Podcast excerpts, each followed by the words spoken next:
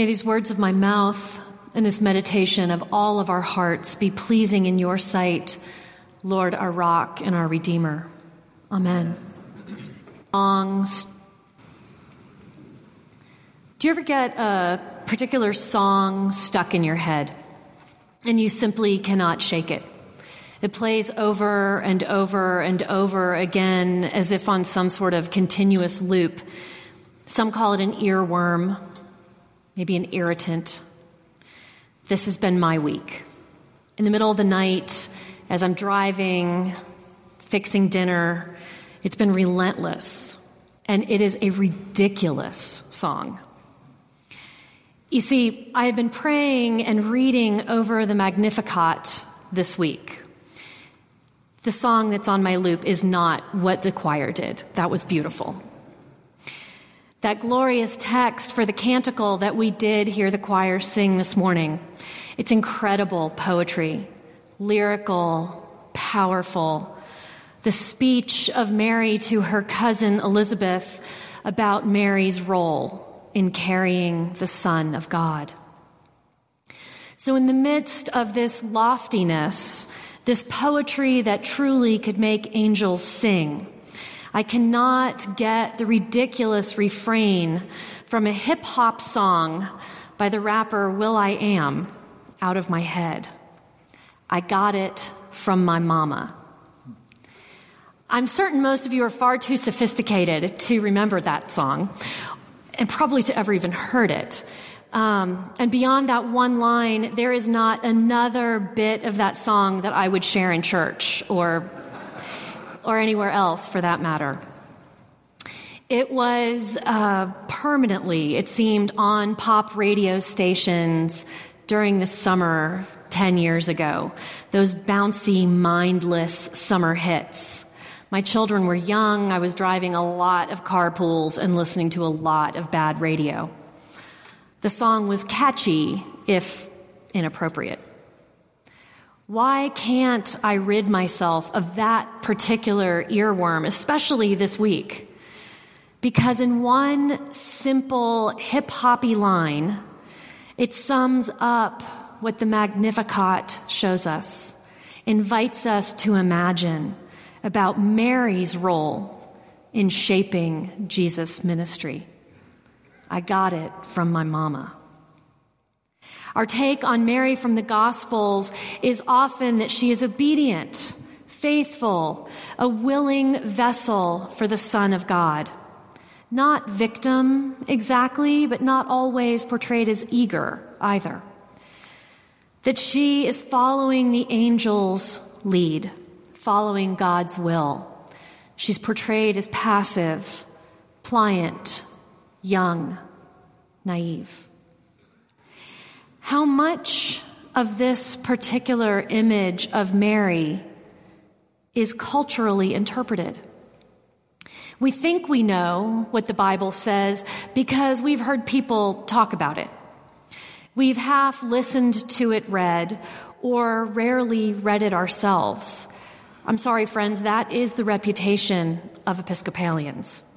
It's not a chastisement, I promise, but just a stating of reality, especially at this time of year, these stories around Advent and Christmas that we think we know are often the result of what we have learned or heard through art and literature.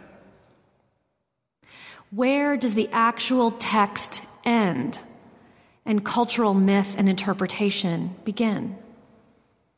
Mary has played a dominant role in literature and art throughout the ages.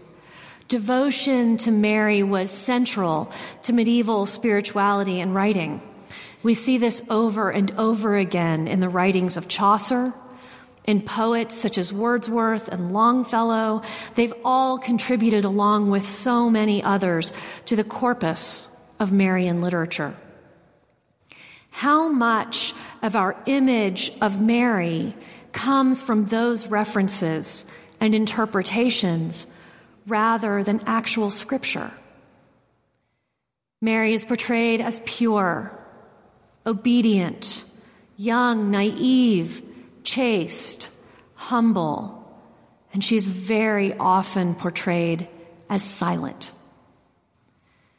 I find it impossible to read this song of Mary, the Magnificat in Luke, and continue to subscribe to that narrow view of Mary. Mary is anything but silent. I got it from my mama. In this text, we see Mary proclaiming her deep trust in God, her faith in what God has done and what God will do. She's a prophet. She is a resistor. Everything about her song indicates that she is preparing herself to be a mother who will pass on these passions to her child, a mother who will partner with God to raise the Son of God to do the work of God. Did you hear her words?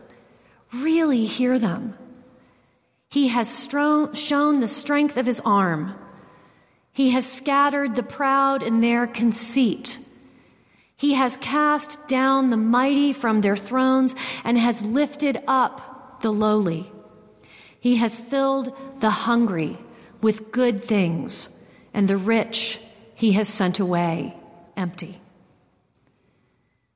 I think it is impossible to hear these words from Mary and not imagine her sharing this praise of God and all that God has done with her son as she raises him, holding it up as a standard and encouraging Jesus to fulfill his role in the righting of the wrongs of the world. Can we picture Mary walking with her young son through the dusty streets and marketplaces, pointing out the needy and helping in whatever way she could? Imagine her sharing her frustration in the injustices of their day and their society, suggesting ways that they can help their neighbors, reminding Jesus of the reckoning and the righting to come in the peace and justice of God. Can we imagine, rather than the polished, pristine, and pedestaled Mary, can we make space in our imagination after reading the Magnificat for a Mary that is a bit grittier and who does not just passively participate in God's plan for her or participate passively in God's plan for her son? A Mary that is a bit scrappier and determined to partner with God in the raising of Jesus to be the disruptor that he becomes. Can we see her as one raising a son who will call out the injustices of overreaching and abusive power? See her as raising a son who will turn over the tables in the temple. He has cast down the mighty from their thrones and has lifted up the lowly. Mary knows who her son is. She knows deeply and painfully, as we find out one chapter later when Simeon tells her in the temple of all that is to come in Jesus' life, the work and the sacrifice.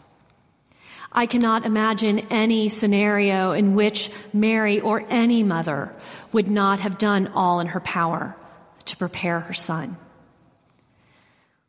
This upcoming season of Christmas is not only beloved because of the good cheer, the brilliant lights, and the beautifully wrapped gifts. It is beloved by us as Christians because it is when our Savior came into the world as a baby, fully human. We can understand that. We've all held babies and looked into their sweet faces full of promise and vulnerability. This is perhaps the point, this incarnational moment where we can most deeply understand and connect with Jesus. Mary carried that baby. Mary held that baby. Mary raised that baby. Imagine that, like any good mother, she does want to equip and prepare her son for the work he is to do in the world. I imagine that she would talk with him, model for him, teach him, and remind him of God's work in the world that will be his work too. In the Magnificat, Mary describes the work that God has done, and she prophesies the ministry of Jesus. Jesus the adult, Jesus the Savior, Jesus the Redeemer of the world. I got it from my mama, indeed.